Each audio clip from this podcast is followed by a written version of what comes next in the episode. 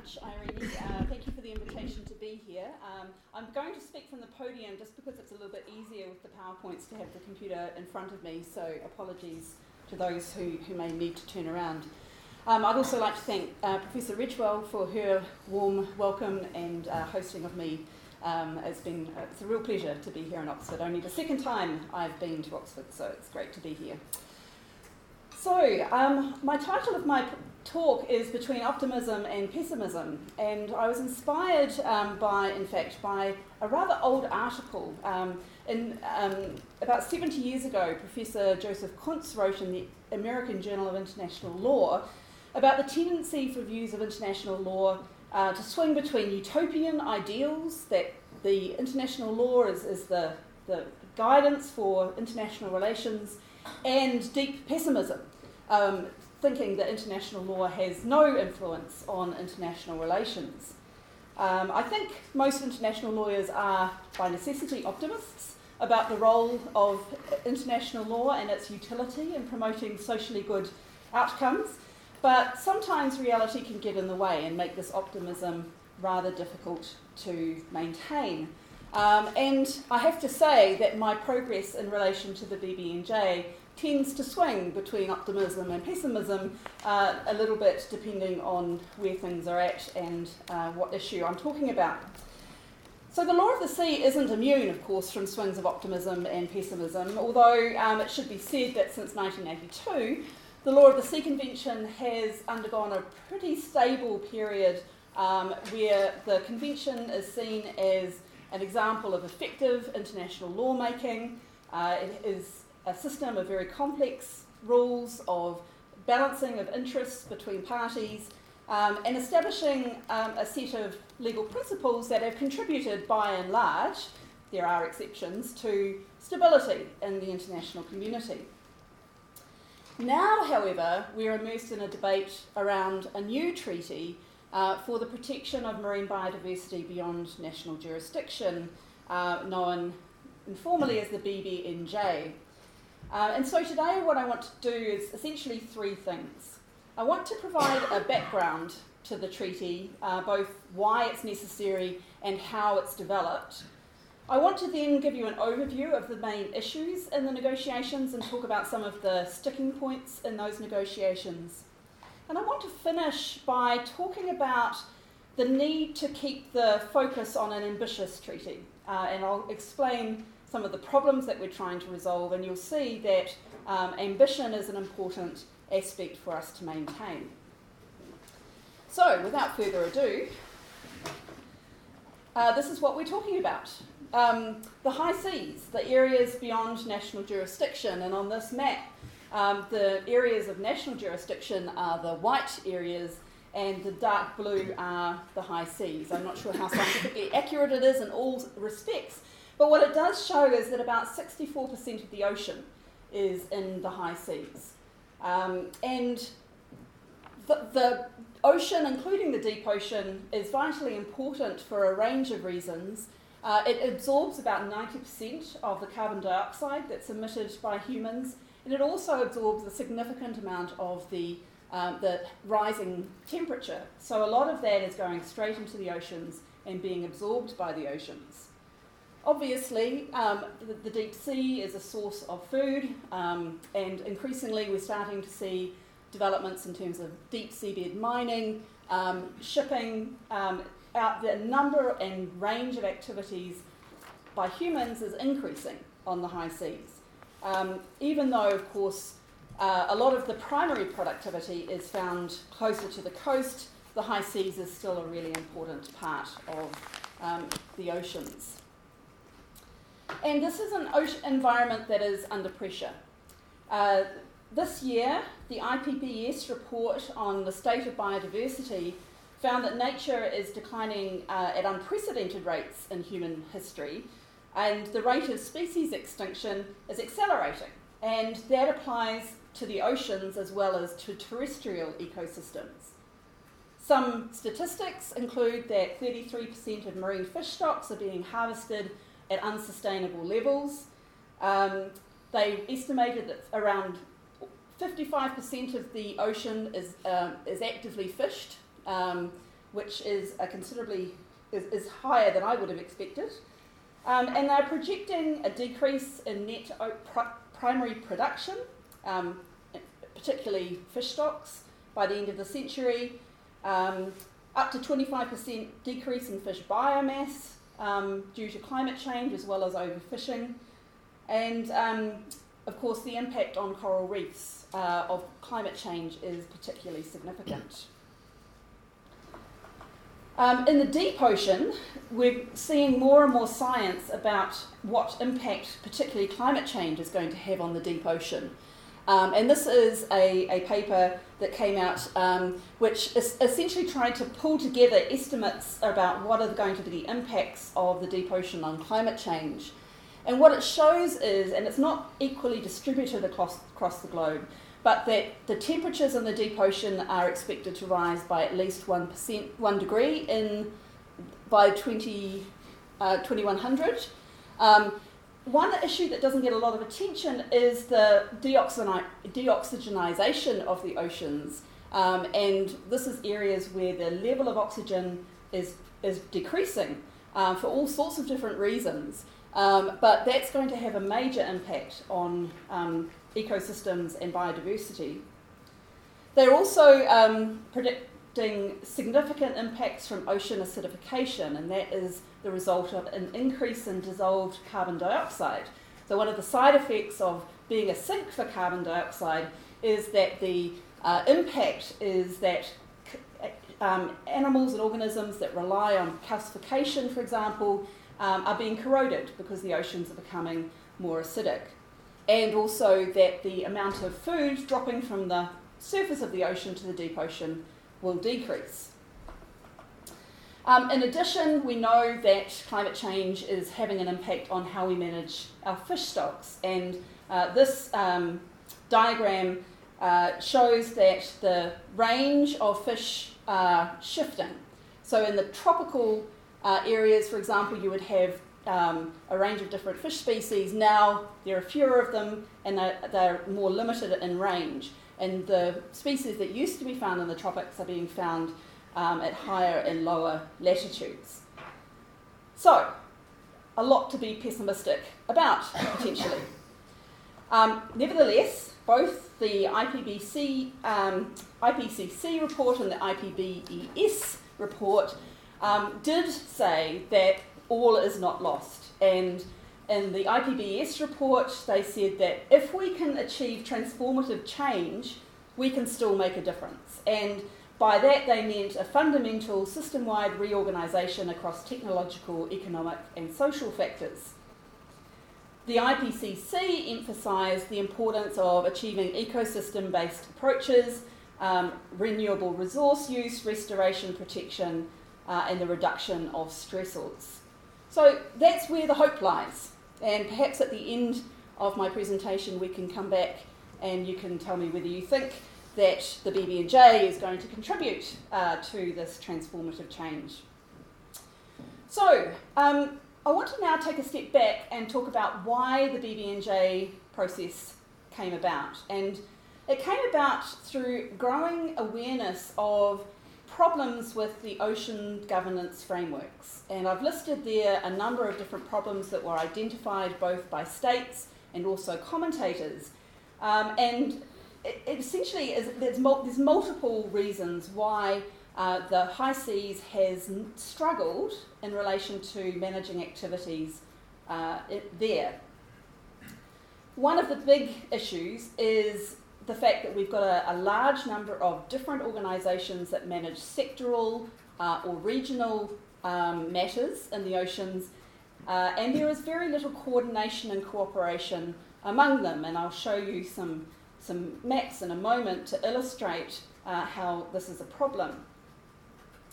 Another problem is the, the fact that there are activities for which there are no governing institutions, so there's no way for uh, new activities to be regulated unless they fit within one of those existing organisations. And that is actually linked with the last point, which is that um, the law of the sea does not have a, a, an institutional framework which can pick up new issues in the way that multilateral environmental agreements, for example, might be able to do that through the COPs, which have um, annual meetings and they can address matters of substance relating to that uh, agreement.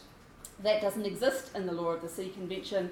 The meetings of the parties are te- limited to technical matters and financial matters essentially, the, the institutions that we do have aren't working very well when it comes to managing biodiversity. Uh, I mentioned some figures around how regional fisheries management organisations um, have and, are partly responsible for the overfishing of some of our fish stocks. And there's general agreement that although some are better than others, in general, their focus has been on allocation of high seas fish stock resources rather than on the protection of biodiversity as a broader issue.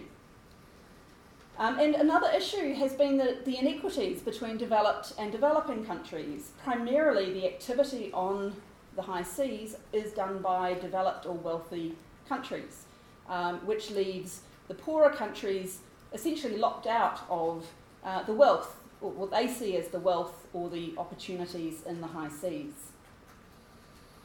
So I'd like to just now show you a few maps that were generated by the Pew organisation, which I think give us a, just a, a quick uh, glimpse of some of these issues. And this first map shows um, a number of different governance organisations with high seas mandates. It doesn't show organisations with global applications such as the International Whaling Commission, the International Seabed Authority or the International Maritime Organization. And what you get from that map is a sense perhaps that we're all right. There's plenty of organisations out there that are governing the high seas. Unfortunately, um, in, in reality, there's a lot of overlap, there's a lot of gaps, um, and as I said earlier, the coordination between these organisations has generally tended to be relatively poor.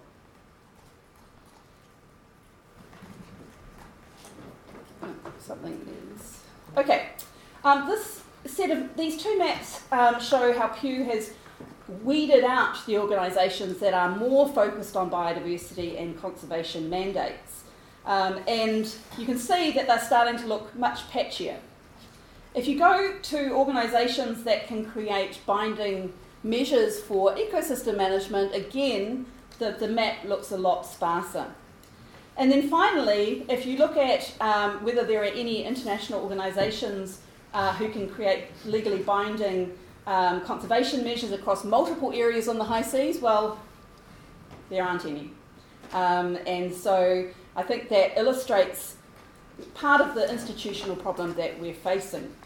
I should point out that even if the BBNJ treaty is implemented, we're still not going to have this, um, at least the way that the negotiations are, are going. So, um, that's the background uh, or the, the justification, and let me just quickly introduce you to the BBNJ process. And I have to apologise on behalf of everybody involved in this process. It essentially uh, requires everyone to speak in acronyms. Um, and unfortunately, I think it's actually something that international law does a lot anyway. So I just want to make you aware of some of those acronyms as well. So discussions for the BBNJ have been uh, ongoing. They started in an informal ad hoc working group in 2006. Um, and it took until 2015 for the UN General Assembly to agree to a preparatory committee, um, not even negotiations. And then it wasn't until the end of 2017 that the General Assembly authorised um, sessions to be held to negotiate a new international legally binding instrument known as the ILBI for the conservation and sustainable use of marine biodiversity in areas beyond national jurisdiction, BBNJ. Um, now, we don't, I, the, I, the title of my talk was about the high seas, but we talk about areas beyond national jurisdiction because that includes the deep seabed as well as the high seas. So, technically, it, uh, it applies to areas beyond national jurisdiction. Um, four sessions were authorised by the General Assembly. Now, crucially, the General Assembly resolution provided for four areas as a package to be negotiated um, in the agreement. And the, the four elements of the package are marine genetic resources, area based management tools, and including marine protected areas, environmental impact assessments, capacity building, and the transfer of marine technology, all of which have their own acronyms. And another important aspect, and actually one that's tended to dominate the discussions, is the requirement that the process and its results should not undermine existing relevant legal instruments and frameworks and relevant global, regional, and sectoral bodies. Okay, so the, those maps that I just showed you, the instrument must not undermine those. Now, and that becomes really crucial when we talk about who is responsible for implementing, for example, marine protected areas in the high seas, and I'll come back to that shortly. Where we're at, we've had the third of the intergovernmental conferences, um, and actually the last meeting was the first time we had draft text to negotiate. Um, and as you recall, the General Assembly authorised four sessions. Um, and so officially, states are saying that we're going to have a treaty by the end of April, at the end of the fourth IGC. But as you will see in a moment, personally, I think that is unlikely and that we may need further sessions which haven't yet been authorised by the General Assembly. And we're expecting a new draft um, any minute, actually. So, um, th- what I want to do now is just talk you through some of the key issues underpinning the four elements of the package. Um, first of all, marine genetic resources. Um, relatively complex topic for those who aren't familiar with um, marine genetic resources. This topic came about because of the growth in marine biotechnology um, and its role in developing important industrial applications, including cancer drugs and other and other pharmaceuticals. Most have been developed from marine organisms found within national jurisdiction. But uh, when the issue of BBNJ came up, the developing countries drew attention to the fact that there's nothing in the Law of the Sea Convention on its face that expressly deals with the marine genetic resources of the deep seabed. So, under the Law of the Sea Convention, the freedom of the high seas covers fishing, um, which could potentially include catching living organisms for biotechnology purposes. Then, on the, in the area, which is the deep seabed, the principle of the common heritage of mankind applies, and a whole regime has been developed to ensure that the benefits of mining in the deep seabed will in part be shared by the international community. It, the convention expressly defines the resources of the area as mineral resources. And so, however, developing countries argued that when the idea of common heritage was developed in the General Assembly, it was intended to apply to everything on the deep seabed um, which is really hard to argue. Um, personally, I think the best legal interpretation is that there is a gap. Um, you could potentially say that it needs to be filled by the freedom of the high seas, um, but I'm not sure that you can say necessarily that the agreement as it's read can be interpreted as applying common heritage to marine genetic resources.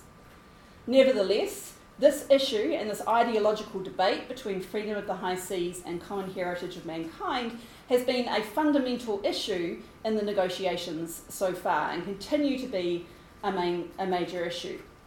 Now, there seems, there's now acceptance. We've got a, an instruction from the General Assembly that we need to have a, a, re, a, legal framework for marine genetic resources. And there's been a lot of movement uh, on the part of developed countries who were initially hostile um, to anything other than freedom of the high seas. And we're now having discussions about benefit sharing, for example, what sort of benefit sharing can be derived. And, and we're also now talking about marine genetic resources beyond national jurisdiction as a whole, including the high seas, as well as the deep seabed, which, from a practical perspective, makes complete sense. However, um, there are enormous problems still to be resolved. One issue is what is a marine genetic resource for the purposes of this agreement? Does it only apply to uh, living organisms that you collect from areas beyond national jurisdiction? Or does it apply to when you access a genetic resource that's held in a lab somewhere?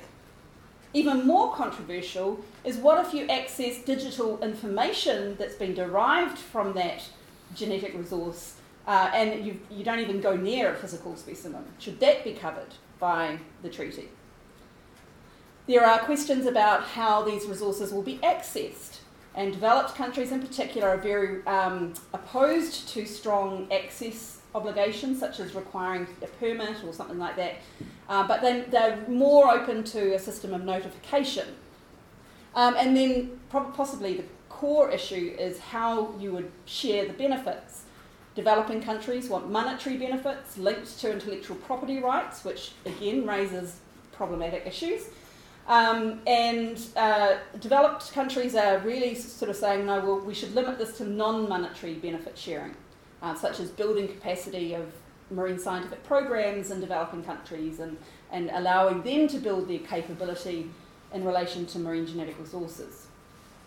So, the first element of the package is probably one of the most crucial and probably the furthest from having negotiations. I, I should also mention that the president in the draft text tried to avoid the common heritage of mankind, freedom of the high seas tension by omitting those two principles completely from the draft um, and instead focusing on the operational paragraphs um, and, and processes. But that was really pushed back by the developing countries um, who said it's, it's crucial to us that common heritage of mankind is in here as the governing principle that applies.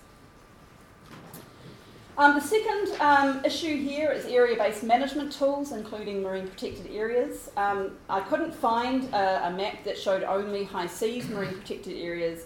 Uh, this one says that marine protected areas cover about 6% of the ocean, but actually only about 1.2% um, is in the high seas. And of course, there are all sorts of structural reasons why it's really difficult to get area based management, especially marine protected areas in areas beyond national jurisdiction. Um, freedom of the high seas is the default principle, um, especially when you're dealing with resources, uh, which means that states actively have to uh, opt into organisations that may be creating these sorts of um, sorts of processes. And pacta tertiis, of course, means that if you're not part, uh, party to that organisation, you're not necessarily bound by their measures. Um, so you can have regional organisations like OSPAR, which is the uh, organisation for the North East Atlantic, and the fishing uh, commission there coordinating, and that's ach- happened and has achieved some marine protected areas.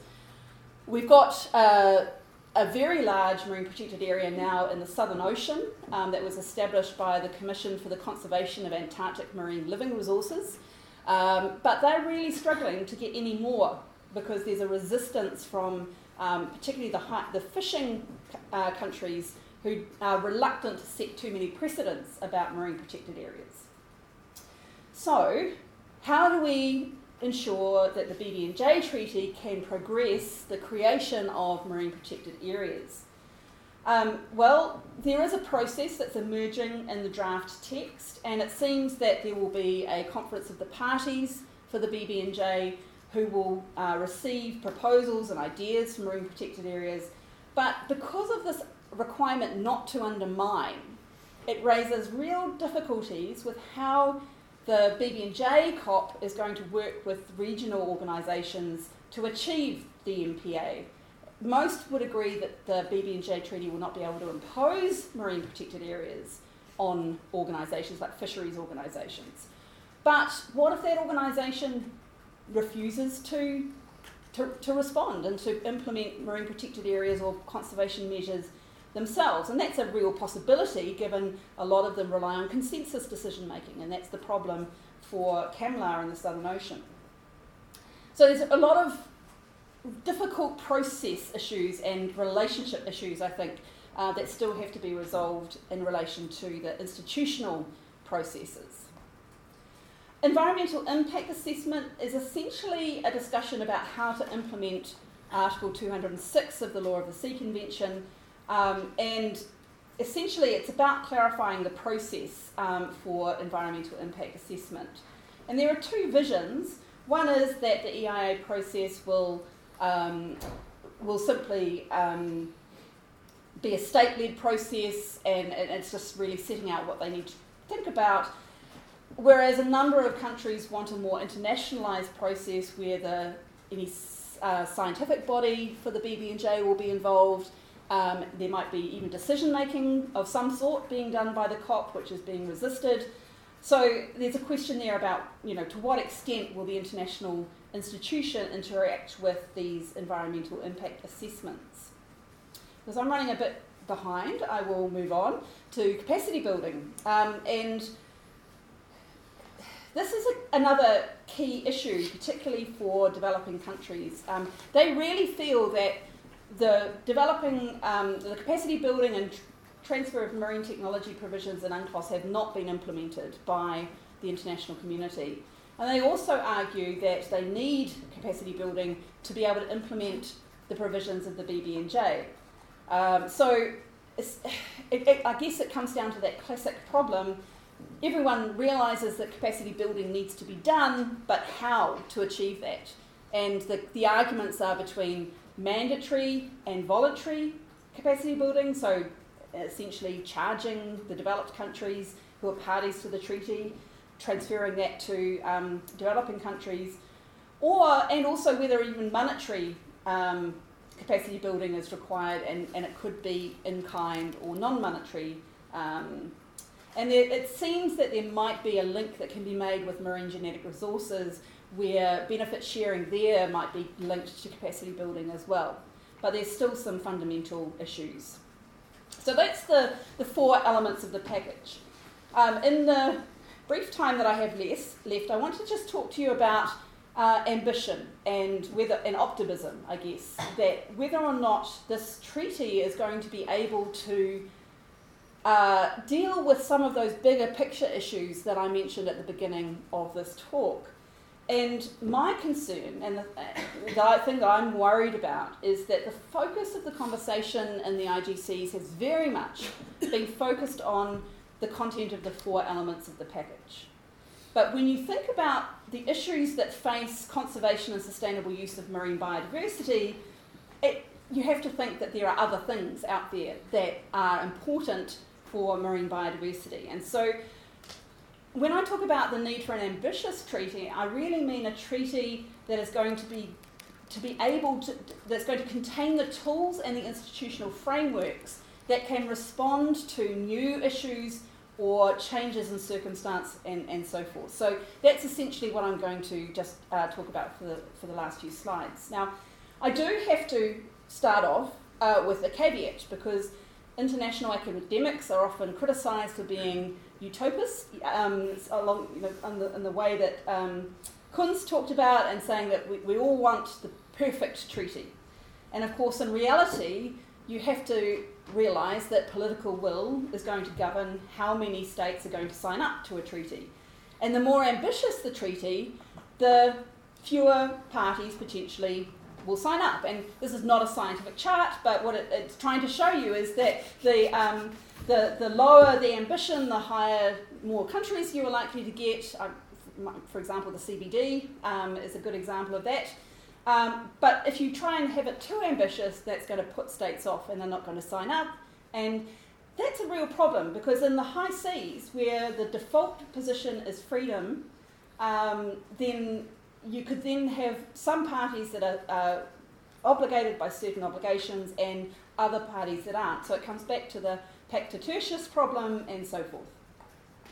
So essentially, what we need in, in any sort of international negotiation, particularly one on the environment, is trying to find the, the, the point at which um, you, you maximise ambition while also ensuring that the key participants uh, can be part of the treaty.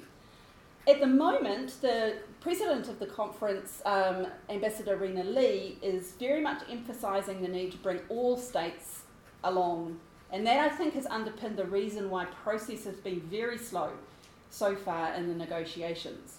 But I think at some point we need to acknowledge that there are some states who are part of the negotiations who just don't want anything to happen and they are delaying um, uh, without saying that, um, that's, you know, they, they're quite happy for the status quo to continue uh, without a treaty. So we need to find the right, right um, space. So, as I said, um, the four elements uh, are important because they were a political compromise to ensure that all elements um, that were important to various state parties were included in the negotiations. Um, but as I said, the issue has, has been that the four elements have really narrowed. And um, I was at uh, the European Society of International Law meeting, and um, Nilüfer Oral from Turkey said, Are we going to need another treaty for plastics? Are we going to need another treaty for ocean geoengineering? And that kind of, my heart sank at that point because the, the difficulties in getting these international negotiations done are hard, and that's even in a case where states are interested in multilateral uh, discussions, which I can't say is um, necessarily the, the mood at the moment in the international community. So, what that raises for me is issues of how this treaty might be used beyond the four elements of the package uh, in future. And it seems to me there are a number of ways in which the BBNJ could be structured uh, to achieve that. And some of these are starting to look like they're happening, but there's still pushback on some of them. First, there should be general obligations to conserve marine, uh, and sustainably use marine biodiversity. And at the moment, actually, there aren't, there isn't a, a clear general statement of principle um, in terms of obligations in the draft treaty. So hopefully that will change. But if we can have a rep- you know, not just a repetition of the obligations under UNCLOS, but sort of further obligations, I think that can be something that we can then hang um, development of the law in, in other contexts, not just the four elements of the package. We also need to have clear that general principles um, apply not just only to the four elements of the package, but to activities in areas beyond national jurisdiction. And here I'm talking about things like the precautionary approach, ecosystem based management. And at the moment, um, the President has those within the four elements of the package rather than in a general principles section. Um, that has been pushed back. I think a lot of states felt that was uh, unacceptable, so hopefully that will change as well. As I mentioned, I think the institutional structures are going to be really important. Um, and the, here, I kind of look to multilateral environmental agreements uh, where they, the COP can develop work programs under the framework of the treaty because it's connected to the purpose, object, and purpose of the treaty. Um, and so when we were discussing the COP provisions, there were a couple of uh, delegations who sort of said, well, we should only, we should, the COP can raise any other issues as long as it's connected to the elements of the package. And others were saying, no, it should be more broadly connected to the objective of the agreement. So, how the COP is empowered is going to be quite important. And there's been no suggestion formally that there should be the ability to create a protocol under this agreement, but it, in, it's very common in um, environmental agreements, and so I think it makes sense that this should appear. However, you run into the skepticism of countries like the United States who think that everything is uh, a plot to rewrite the law of the sea convention. So that can be um, seen as a problem.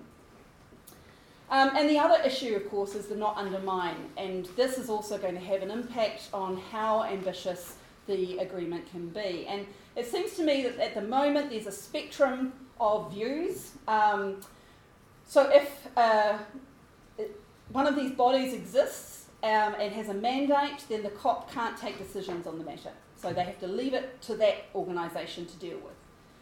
At the other end, the COP would have the power to make decisions or um, try and move things forward um, in a complementary way to the regional organisations. And obviously, I think that is important for those organisations that aren't acting effectively uh, at Biodiversity Convention at the moment. And there's also a push to have an obligation for states that are party to the BBNJ to um, take up the issue of, of, biodiversity within the other organisations that they're party to um, to try and ensure that that's reflected in their mandate and operation. Um, I'll just quote here from uh, a recent uh, comment. It's more useful to think of terms of, in terms of complementarity and compatibility rather than trying to sort of geographically put rings around certain um, organisations. Uh, I thought this was obvious, um, but at a meeting in Hamburg uh, about a month ago, uh, President Lee was there and she responded to a question from the floor about what's the role of this agreement in managing fish. And she said that she thought that the trend of state parties was to exclude fish caught as a commodity from the convention as a whole, from the scope of the agreement. And that is potentially part of how you can interpret the, um, the agreement. So this is the draft. Um, this is in the MGR section, and, and I think most were thinking of this as, a, as an issue about how to exclude you know, fish stocks caught for consumption from being covered by the MGR provisions.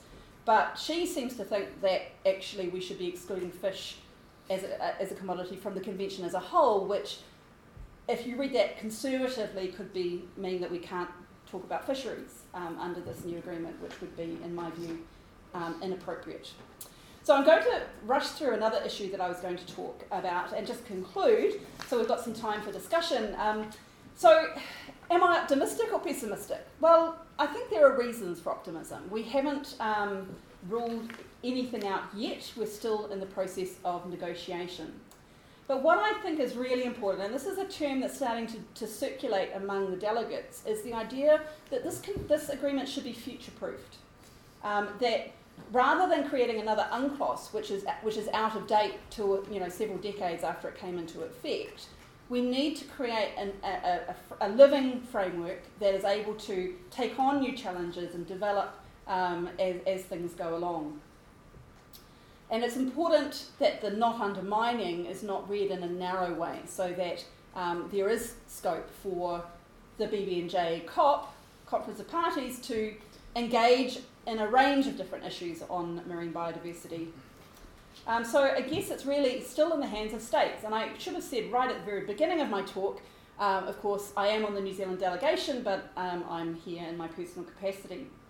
Um, so my, my message is um, yes, it's important to have as full participation as possible, but we still need to have a, a treaty that's effective and that's going to serve uh, to respond to the issues that I started with. So thank you very much for your attention.